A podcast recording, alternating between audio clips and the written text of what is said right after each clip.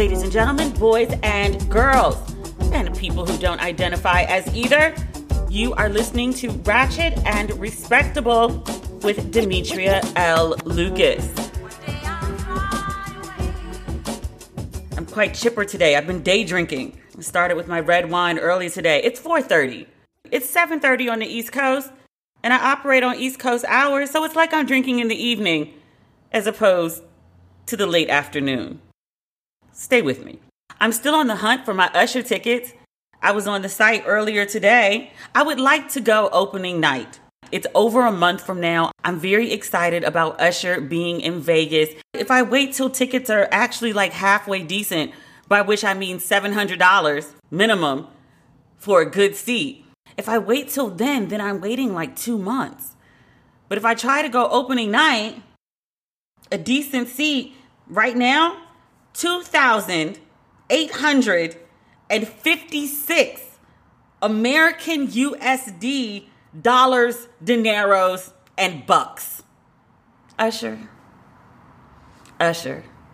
I can't spend $3,000 on a fucking ticket for Usher. And I'm not mad at Usher for charging this much. I'm actually not. I want this black man to get his coins, and people are paying it. People are absolutely paying it because the first time we talked about Usher tickets, I was outraged that they were $1,900. And then last week, they were like $3,200. So that they're down. The price of the ticket is down to $2,800. It's not even VIP. That's not no add on. That's not a special laminate for a VIP ticket. That's not like cocktails with Usher and a photo before the show. That's just show your ass up and watch this show. And I was like, I can't. I can't. You know I'm going to this Usher show. I'm gonna figure it out, like by hook or by crook. I had to call back two careers ago. I had to call back home to New York, not DC. I started my career covering music and entertainment. I had to call back to old friends. I was like, who still works at this record label? I was like, there were favors that were never returned. I wrote bios for artists that I didn't get checks for. I was supposed to get paid, I didn't. You owe me one. Okay. Owe me this one. But I really had to call back and I was like, hey, y'all got any connects on these Usher tickets? Cause um, yeah. Called his old tour manager, was like, hey, so I need a favor. Look, I'm gonna get into this damn concert and I'm not paying $3,000 to go. I'm not paying $1,000 either. I'm gonna get into this show and I'm gonna get good seats and I'm not paying an arm and a leg to see Usher. You already got me going out to Vegas. Vegas! In the desert heat, in the middle of summer. Californians do not go to Vegas in the dead heat of summer. We go in the off season since Vegas is right there. Technically, you can drive, but it's like 45 minutes on a plane and it's cheap. The airport's right there once you get to Vegas. But look, I'm already willing to go to Vegas in the summer in 110 degree heat. I'm willing to do this for Usher. And you want to charge me $3,000 to see you? I want you to get your coin, black man, but I don't want you to take it from me. Come on, Usher. We got to figure something out. Something must be done about this. I have to see Usher. I love Usher. I really do. I even love Usher's bad music. You know, Confessions went diamond, and that's not really going to happen twice in a lifetime. Whatever music he made and makes after Confessions will always be compared to Confessions. It's like Michael Jackson and Thriller. Like once you go diamond, it's really hard to do again. Most people don't do it a first time. So like no shade, none at all. To do another R&B album after Confessions, people are just going to be like, "Well, this isn't Confessions." So we went in a whole different direction and did like techno. And I was like, "Usher, I'm gonna ride with you, bruh. Because again, I want a black man to get his coins, and I really like Usher. He understands my sense of romance, in his music at least. My sister, best friend in Atlanta, was like, "Girl, you not paying that much to go see Usher." She's like, "You want to see Usher?" She was like, "Come down to Atlanta and go shopping at the Publix." Usher does his own grocery shopping. You will run into him at the store. He be out. You'll see Usher. You want to see Usher? You can see Usher for free at the grocery store. I'm not mad he's a normal person. I just wish he would charge some normal fucking prices for his tickets. Jesus. I'm not letting this go. Just FYI, y'all gonna hear about this obsession with these Usher tickets until I get tickets or until I go to the show, which has to happen. I'm just saying. What's going on in good black news this week? There's a lot. Meghan and Harry had the baby. It's a little girl, Lilibet Diana. She is named for her grandmother and her great grandmother because Queen Elizabeth's family name is Lilibet. Isn't it? Am I making that shit up? No, no, no, no. I'm right. I'm right. I remember this from an episode of The Crown. She was called Lilibet as a kid. Lilibet is British white people's abbreviation for Elizabeth. Like over here, Elizabeth is Liz, but over there, it's Lilibet. Fine enough name. But I'm excited about the baby. I just want to see the pictures.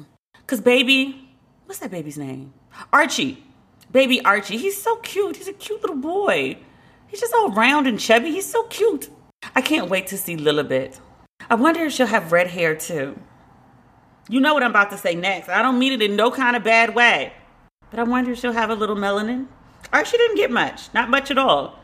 But you know, those black genes are strong. They show up in the oddest of places. And Meghan's mom is a very brown woman. I'm looking forward to seeing Lilibet's melanin. The bullshit has already started. Baby ain't but a couple days old. Maybe a day. Shit. British journalist just said some shit. They're talking about it in one of my white lady groups on Facebook. Upon hearing the announcement about the new royal baby, a British journalist tweeted they should have named her Georgina Floydina. And that person referred to a brand new baby as an it. The British are wild. Not that people don't say crazy shit over here, but that's just some wild shit to say. Like, it's a baby. What the fuck is wrong with you people? And better black news, and not better than Meghan and Harry's baby. I mean, better than like the bullshit that the journalist said. Olympian Simone Biles, she's earned her seventh U.S. all around title, and she's become the only woman with seven all around titles in history. That's a lot of winning. That's a lot of winning for one woman, which she deserves. To mark this occasion, she's funny. She had some bedazzling on her competition costume. She had little bedazzled rhinestones on her shoulder and on her thigh in the shape of a goat for greatest of all time. Which, I mean, you are. Like, you know, she ain't lying. It's a little stuntastic, but I'll allow it. She deserves it. She's been catching hell as of late. She's being, I don't know if, if punished is the right word. Simone Biles is an extremely talented athlete, and she is capable of gymnastic feats that many of her competitors, i.e., white girls, are not just for kicks and because she can. She does a lot of really complicated, what's the word, moves.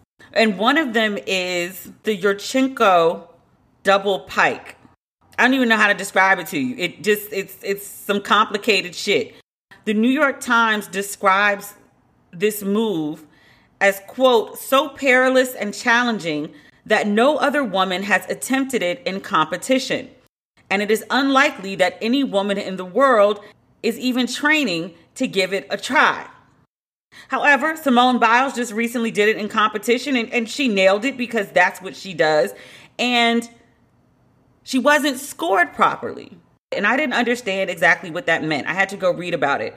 So, gymnastics routines, from what I've read, are judged and scored based on their execution, so how well you do, and then also the difficulty. So there's a basic backflip that is scored one way. And then there's something like this Yurchenko double pike, which only Simone Biles can do. However, when she did this move, it wasn't scored accurately. She didn't gain extra points acknowledging the difficulty of this move. And in this piece on Salon about Simone Biles, it points out that, quote, the rationale for this scoring has often been that there are safety risks for other gymnasts who aren't able to complete the moves that Biles is. If her moves are rewarded with high scores, then other gymnasts will be motivated to try them. What?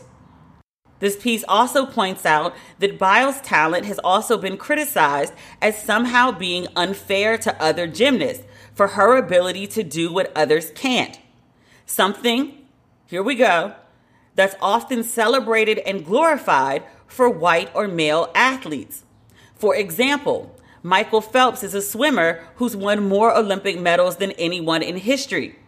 He is widely recognized and beloved as the greatest swimmer of our time, despite his immense built in advantages, including not just the size and proportions of his body, but how his body produces half the amount of lactic acid of the average person, which decreases his fatigue and sharply increases his recovery time. In other words, and Salon just calls a thing a thing, on a technical and cultural level, Biles is being punished and subjected to undeniably racist and sexist double standards for her greatness. I hate this shit. It's so enraging, and it happens all the time. White folks go and create these rules. They create all these barriers of entry for black folks. Black folks somehow figure out a way to do the thing that they want to do. Then, when they do it and do it well, and then better than white folks, they want to go change the fucking rules. Or in the case of Tulsa, burn the shit down. I was watching this documentary on PBS the other day, and and just to be transparent, like they paid me to do an ad on Instagram, but I did actually watch the documentary, and it was good. But they were talking about Black Wall Street and the Tulsa massacre. And one of the experts on the show was like, yeah, like, you know, people always talk about Tulsa as like, you know, the richest black enclave at the time. And they were like, yeah, they were like, it wasn't like the richest black enclave in Oklahoma. It was the richest enclave. Like that was the rich neighborhood with, with the black people.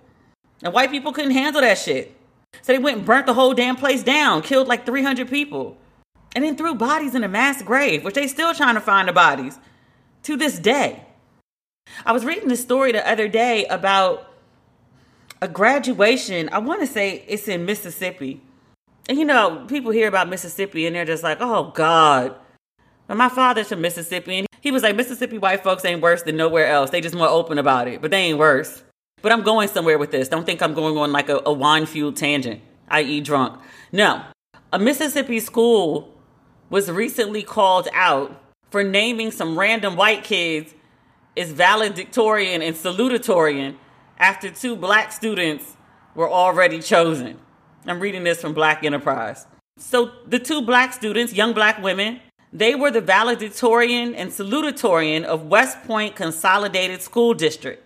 Once the white folks figured out that it was going to be two black girls as the number one and number two, they were like, oh, no, no, no, no, no, no, no, no. They decided to add two white people. And here was their logic. They said there's a QPA a quality point average, which is some shit I've never heard of. And then there's also the grade point average. And so they said the black girls had the quality point average, but the school district needed to recognize the grade point average, which happened to be these two white students. So all four of the students were going to be recognized at graduation. And I was like, ain't that some shit? Because once again, Y'all created some rules. You created barriers for entry. Black folks figured out once again how to do the thing they wanted to do. They played by your rules. And then when you saw they were better than you, you changed the rules. That's why I get so upset about this Naomi Osaka thing. Black folks, I would say overall, there's always some outliers, but I would say overall, black folks support Naomi Osaka. And they're like, you know, you're having some mental health issues. You don't want to do this shit. You got your fuck you money. Go on and take care of yourself. Come back when you're ready. In general, with the white groups I'm in, pissed. She's breaking the rules. Why can't she follow the rules? The rules, the rules, the rules, the rules. And I'm like, y'all don't follow the fucking rules. Why do you want her to follow the rules? And actually, she did follow the rules. Contractually, she was obligated to speak to the press or pay the fine. She said, Great, I don't want to speak to the press. I know I'm going to be fined. Take my money. Hopefully, you can donate it to a mental health organization. She gladly paid the fine. And then they came back. The French Open is the day.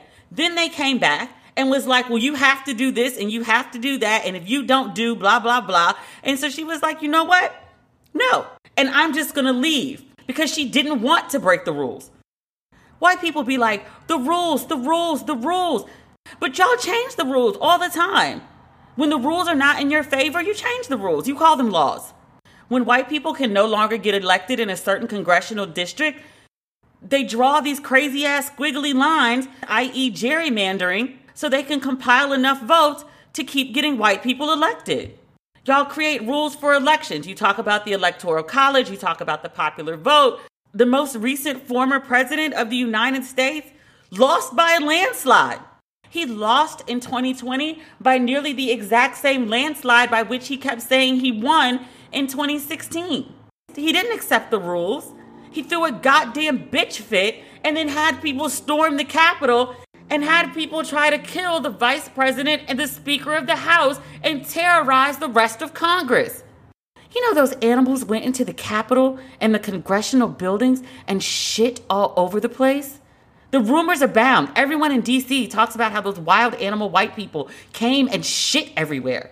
It's just disgusting. And there are news articles that confirm the shit. Like, it's not just like insider tales. But white people just change the rules all willy nilly. But whenever something happens with black people, they would be like, the rules, the rules, the rules, the rules. Y'all don't play by the rules, but y'all want everybody else to? Why? We'd be stupid too. I can't talk about white people no more. I'm kind of exhausted today. I'm sorry. But the end result of this Mississippi situation, the school board basically apologized and was like, yeah, but all four of these people are getting recognized, so get over it. So the black girls don't get their proper just due. They have to like share their valedictorian and salutatorian status with some insufficient white people. So unfortunate. We need more good news. So the E Network, they have a show called Reunion Road Trip. I have never heard of this before, but that's okay. But on June 24th, they're doing a reunion with the cast of A Different World. Very exciting. They've been getting a lot of attention lately. In the latest issue of Vanity Fair, the one with Issa on the cover, which, pause, pause, pause, pause. I remember, I don't know, maybe eight years ago, I think she had a feature in Essence. Maybe it was a profile. I don't think it was a feature. She wasn't on the cover of Essence. She was on one of the opening pages. So maybe like the table of contents page. There was a big picture of her that took up half the page. And I was so, so proud of her because again, me and Naima used to sit at Essence, and this was part of our job. So it wasn't like we were just completely goofing off at work. Like our boss knew we were watching YouTube content and absolutely did not care as long as we hit our deadlines. I say all that to say that maybe like eight years ago, I saw a picture of Issa on the table of contents, and I was so proud. And I was so proud of her because I was like, oh, the girl from YouTube is now being featured in Essence. And I was so, so happy. And the other day, I went to the newsstand and I picked up two different magazine covers with Issa on them. Why am I tearing up? I don't even know her like that. Jesus. Like hi bye and hugs and shit, but like her number's not on my phone anymore. I'm really tearing up. But she was on the cover of Rolling Stone and Vanity Fair. And they're all celebrating the final season, the fifth season of her show on HBO. And I'm like, I remember when you was on YouTube. I'm so proud. Oh, it's a really good article in Vanity Fair. But I'm here to talk about this article in the Vanity Fair with Issa on the cover that's about a different world. And it's a really juicy article. And they gave it significant length to acknowledge the the impact of the show. They didn't give it like, you know, 250 words. It was a good three, four page read. It's really meaty. But Vanity Fair caught up with many of the cast members from a different world, as well as producers and writers. But they go really in depth about the creation of the show and the meaning of the show and how the show changed over time how it was a very different show first season and then second season and beyond. But there are so many interesting tidbits, and I don't want to share them all. I want you to pick up the magazine because Issa's on the cover. But it has really like juicy tidbits about the show. Like, I think the episode that is largely considered, I think, to be the greatest one is Whitley and Dwayne's impromptu backdoor wedding. And Kadeem Hardison, who obviously played Dwayne Wayne, hated the idea of interrupting the wedding, and he fought it all the way up until actual filming. His infamous line in the wedding, baby, please. He was like, Yeah, so I forgot my lines, and that wasn't in the script, and the baby please wasn't like Dwayne begging Whitley to to have him. It was Kadeem Hardison, the actor, begging Jasmine Guy to continue with her line because clearly he forgot his and he didn't want to interrupt the scene and do a second take. So he says that they shot the scene with the ad lib lines and everything was just crazy and chaotic. They got the shot, and Debbie Allen was like, okay, next scene. One take. And that's that. I love that story, even though I love what Dwayne Wayne did at the wedding, because, you know, it's an iconic scene. I think it makes Kadeem Hardison seem like a good person of great character. And now I question my own because as many times as I've seen that episode and watched that scene, never once have I thought about it from Byron's perspective. Which his perspective would be Dwayne Wayne's a dick. Didn't he work for Byron at one point? Am I misremembering that? I thought he worked for Byron as part of his campaign. I don't know if he was the campaign manager, but I'm pretty sure he worked for Byron. You worked for this man. You had a friendly relationship with this man. He didn't know you when you and Whitley were together. He's coming in on the back end.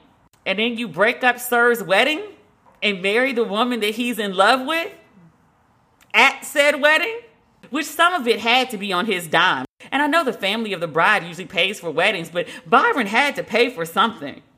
I would have been in small claims court suing them for everything I could, down to my haircut for the day of the wedding. Like I want all my coins, cash, USD, dollars, dineros, bucks, I want it all back.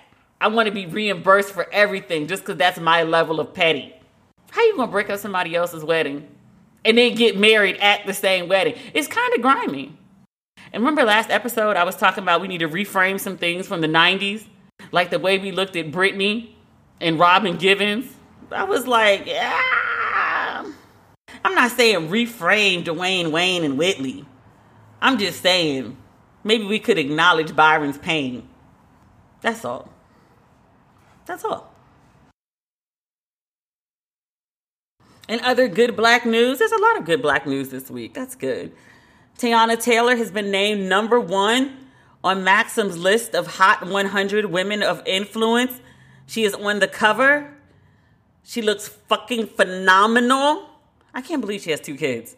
Her body with no kids is out of this world. But with two kids and still looking like that, she looks absolutely amazing. I think she's such a beautiful woman. I love her and Iman. I think they're absolutely adorable and they make beautiful babies. They made the same baby twice, but that kind of happens sometimes when like your kids are by the same person. So, you know, I want them to stay happy. I want them to stay happy and wonderful. I know they've done reality TV before, but I think they have another reality TV show coming down the pipeline. Having that level of scrutiny on your relationship and life is very, very hard. I hope they can weather the storms that come with that level of scrutiny. They've done it before. They've done it before. I think they're quirky and adorable. Like, you know how I always talk about like finding a lid for your pot? I feel like they're the lids for each other's pot. They're the exact same level of like quirky and mischievous and sexy and parenty. Like they just they just vibe well together. I like them much. You know, I was reading on Essence that Teyana is the first black woman to be named Maxim's sexiest woman alive. And I was like, is that accurate? Because I know they do a list every year. They've done it for at least a decade. And it's usually a list of 100, but I guess this is the first time a black woman's ranked number one. I could have sworn Rihanna had been number one before. I went to check on that, and she was Esquire's sexiest woman alive. But I couldn't find another black number one for Maxim. So I guess Teyana's it. Which is good for her, I guess, but also really weird for Maxim. How long y'all been operating and making these lists? And never, ever until 2021 did you have a black girl at the top of the list? Really? Michaela Coel, Michaela Coel, she had that amazing show on HBO, I May Destroy You, about a woman dealing with the aftermath of being raped. But I think even larger, it explored the idea of consent. It was a really, really good show.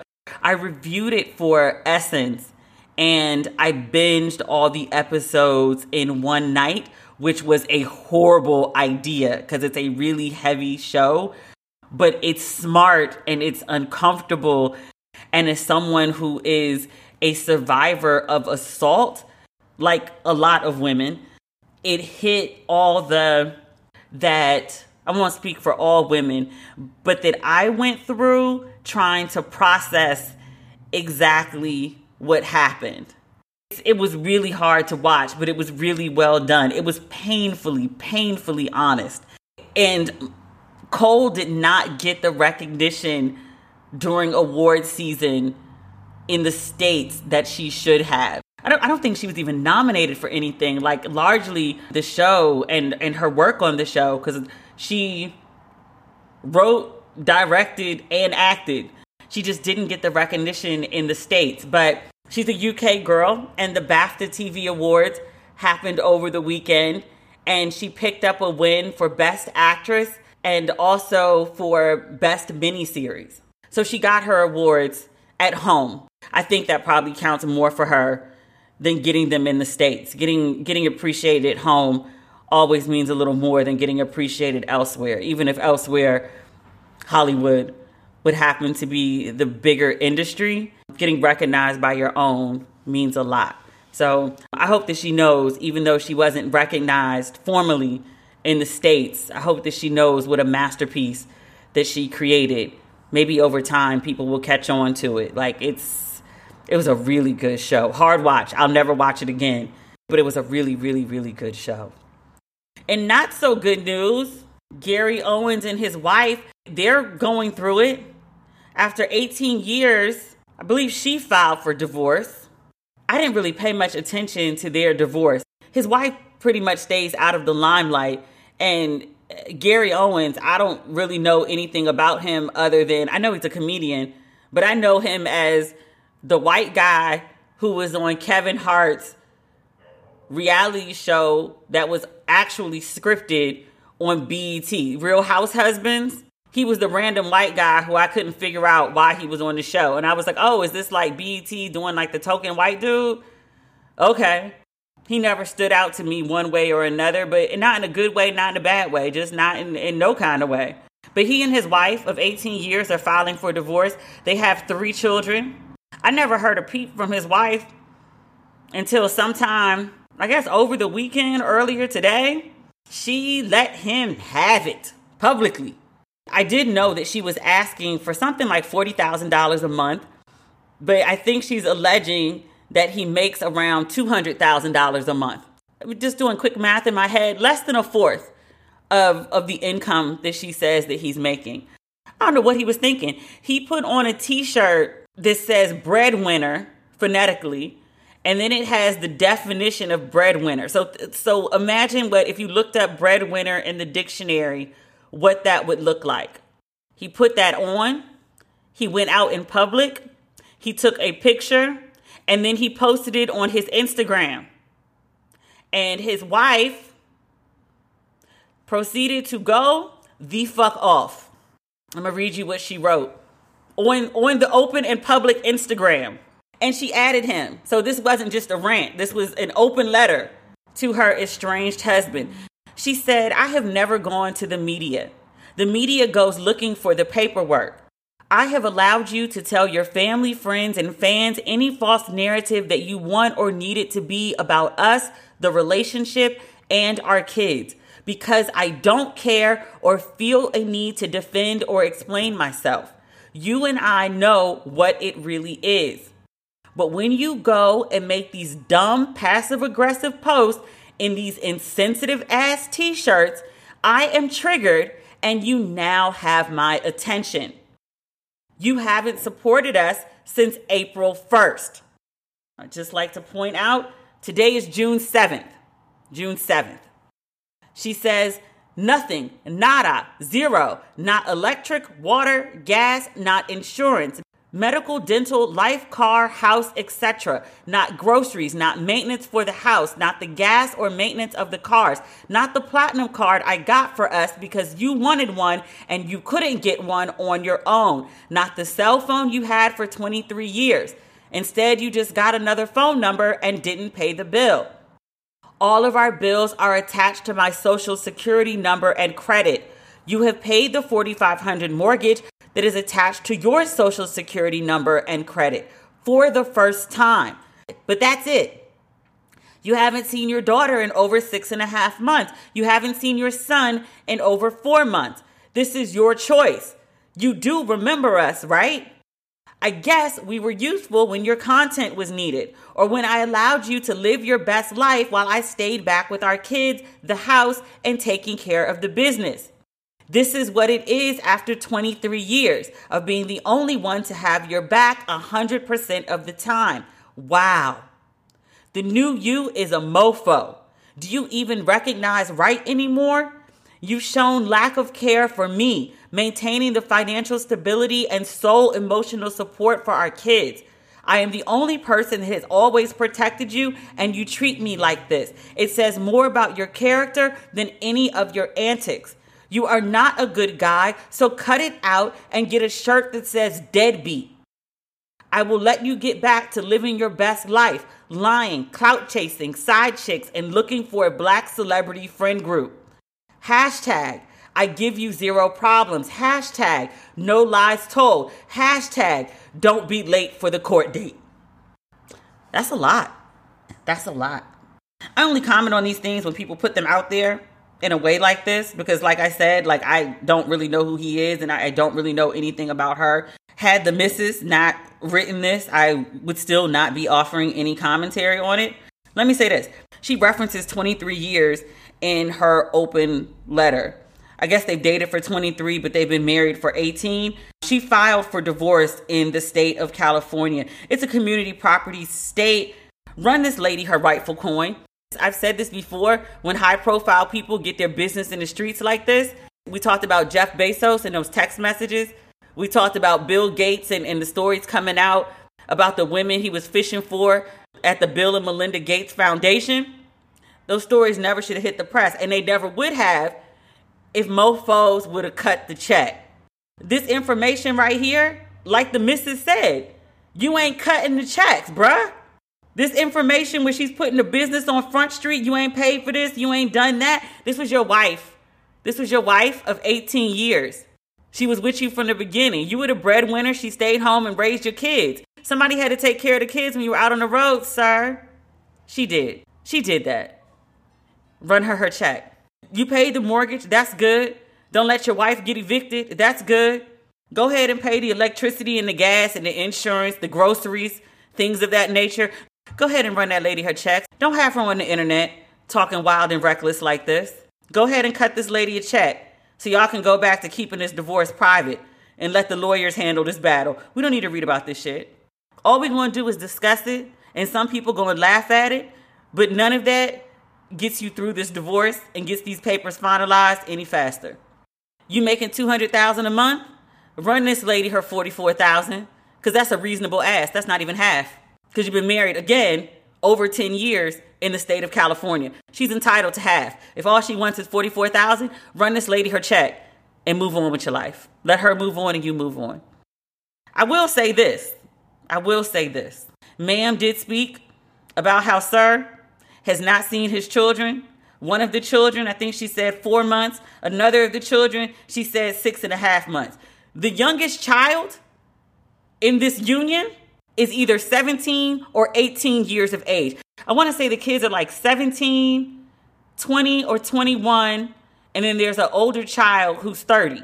I was in a Facebook group, one of the private threads, and we were talking about this scenario. And she was like, Can she really call him out for not seeing the kids if the kids are grown?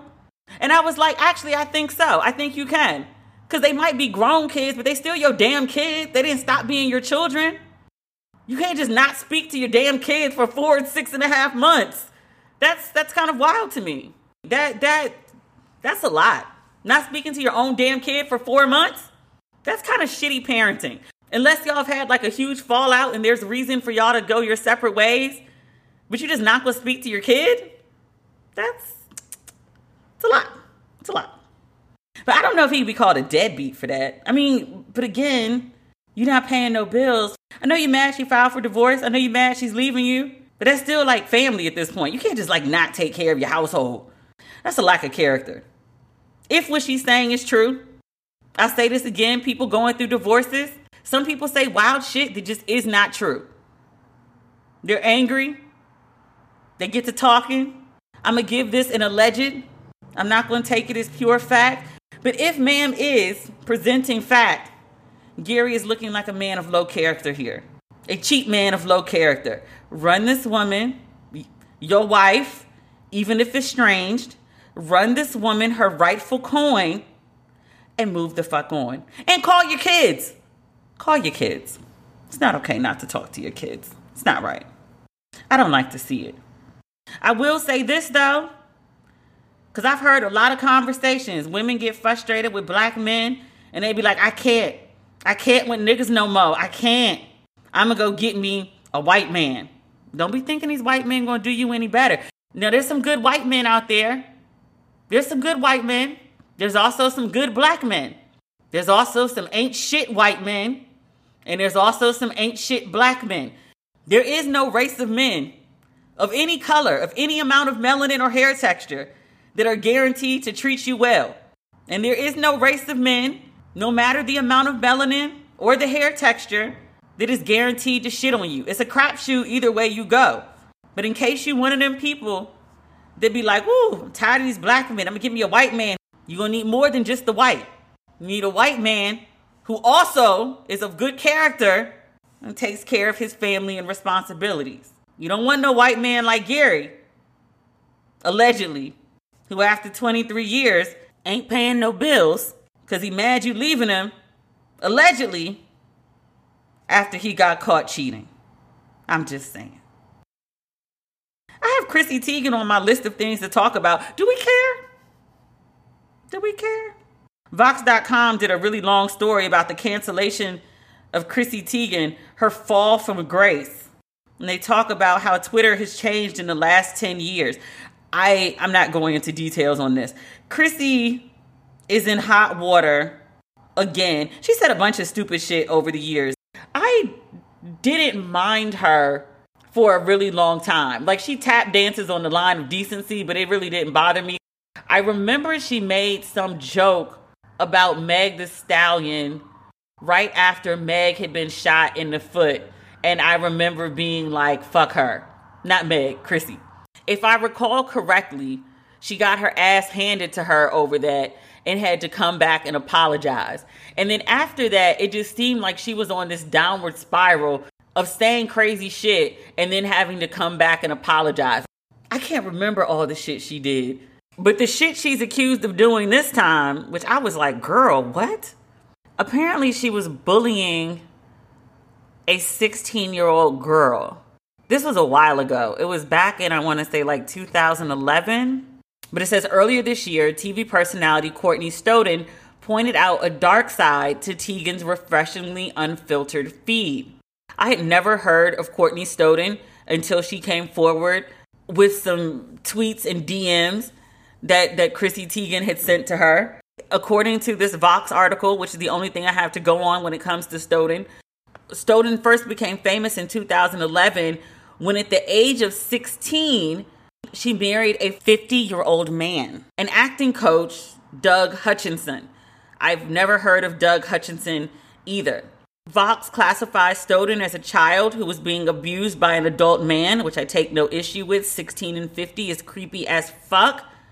And Vox also points out that in 2011, Stodden was widely considered to be someone ridiculous and mockable, someone whose feelings you didn't have to care about.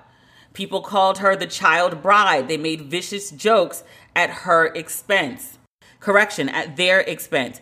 Stodden identifies as non binary. Um, Teigen was one of many people to make jokes about Stodden, but did so in a particularly brutal fashion, directing them right at Stodden according to this Vox article. Stodden says, I experienced so much harassment and bullying from Teigen when I was just 16 years old. Stodden revealed multiple tweets Teigen sent at the beginning of the 2010s. Quote, My Friday fantasy, you, dirt nap, mmm, baby. In another tweet, Teigen simply wrote, I hate you. Stodden says, quote, it really affected me. It's so damaging when you have somebody like Chrissy Teigen bullying children. Stodden also said in an interview with the Daily Beast, Stodden also says that Teigen would occasionally direct message them, telling them to kill themselves. Who the fuck does that? Who DMs someone and tell them to kill themselves? And is someone who's been DM'd and told to kill myself or told like I wish you were dead instead of your um I guess colleague on the TV show? Like that's some fucked up shit to say to somebody. As a result of Stodden's admissions, Teigen's cookware line disappeared from the Macy's website. The Cut, Vulture, Slate, and USA Today wrote unflattering stories about Teigen. Teigen responded, she says, quote, I'm mortified and sad at who I used to be. I was an insecure, attention seeking troll. I am ashamed and completely embarrassed at my behavior, but that is nothing compared to how I made Courtney feel. Teigen apparently has not posted since. Is that accurate? Chrissy Teigen hasn't tweeted in like over a month? Oh, this piece was written on June 7th. Oh, yeah, that came out today. I'll, I'll trust Vox on that one. Do you care? I care about them, Stodden, because that's like really fucked up to be on the receiving end of something like that. But Chrissy getting dragged, yeah. Chrissy no longer on social media, yeah. Yeah, I don't really care. Do you care? I don't care. What else? Anything else? Oh, there's Naomi Osaka news. As of this morning, and again, I'm recording this on Monday. As of this morning, she officially withdrew from the Berlin tournament. I have no idea what the name of the Berlin tournament is. It's just referred to as the Berlin tournament. It's tennis, obviously. But the big deal about her not playing in Berlin is now people are wondering whether she's going to play at Wimbledon, which begins June 28th. And there's also a question as to whether she will attend the Olympics in Tokyo next month. Notably, Osaka, who is part Japanese, is one of the spokespeople for the Olympics. There's commercials and everything, but they don't know whether Osaka is going to show up for the Olympics. Uh, she did update her Instagram account over the weekend. She posted an IG story and said, quote, I just wanted to thank you for all the love. She said she hasn't been on social media very much, but when she is, she has felt the love from the audience, which good for her. She needs a little love. I'm glad that she's feeling it. Since we last spoke, there's been other people who've come out to support her. Will Smith being one of them. Will Smith uploaded a post to his 53.8 million Instagram followers. It was a handwritten note. It said, Hey, Naomi, you are right. They are wrong. I am with you. Love Will. Which I thought was very sweet because he didn't have to say shit, but he did. I appreciate him. Sloane Stephens, she is a competitor of Naomi. She also expressed support for her. She said, quote, we should support her and applaud her because a lot of people wouldn't do that. A lot of people play through being miserable and being upset and not being able to speak out and say those things. So I think instead of basically traumatizing her and making fun of her situation, we should be more accepting and allow her to take the time she needs to work on herself and better herself so she can be in a better position to play tennis and be happy and enjoy her tennis. I like Sloane. I mean, I like her for many reasons. This comment is just another reason why. But I like her because she looks like a black Barbie. She's like gorgeous. She's got dimples. She's like beautiful. She's really pretty. She may also be good at tennis. I don't watch tennis. I just I think she's pretty.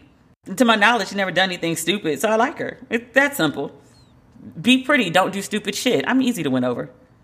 I have posed on my list of things to talk about. I wrote an in-depth review or recap or reaction piece. I don't know how you want to describe it to the series finale of Pose last night. I boohooed through most of that episode.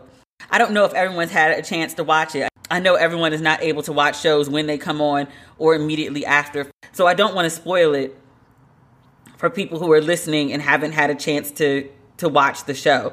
If you want to know my thoughts on the Pose series finale, you can just check my social media pages. You can look at them there and converse with the large community of others who were also in mourning with me over the end of that show. I thought Pose was a smart and good and necessary show that brought a lot of what's the word I want to say?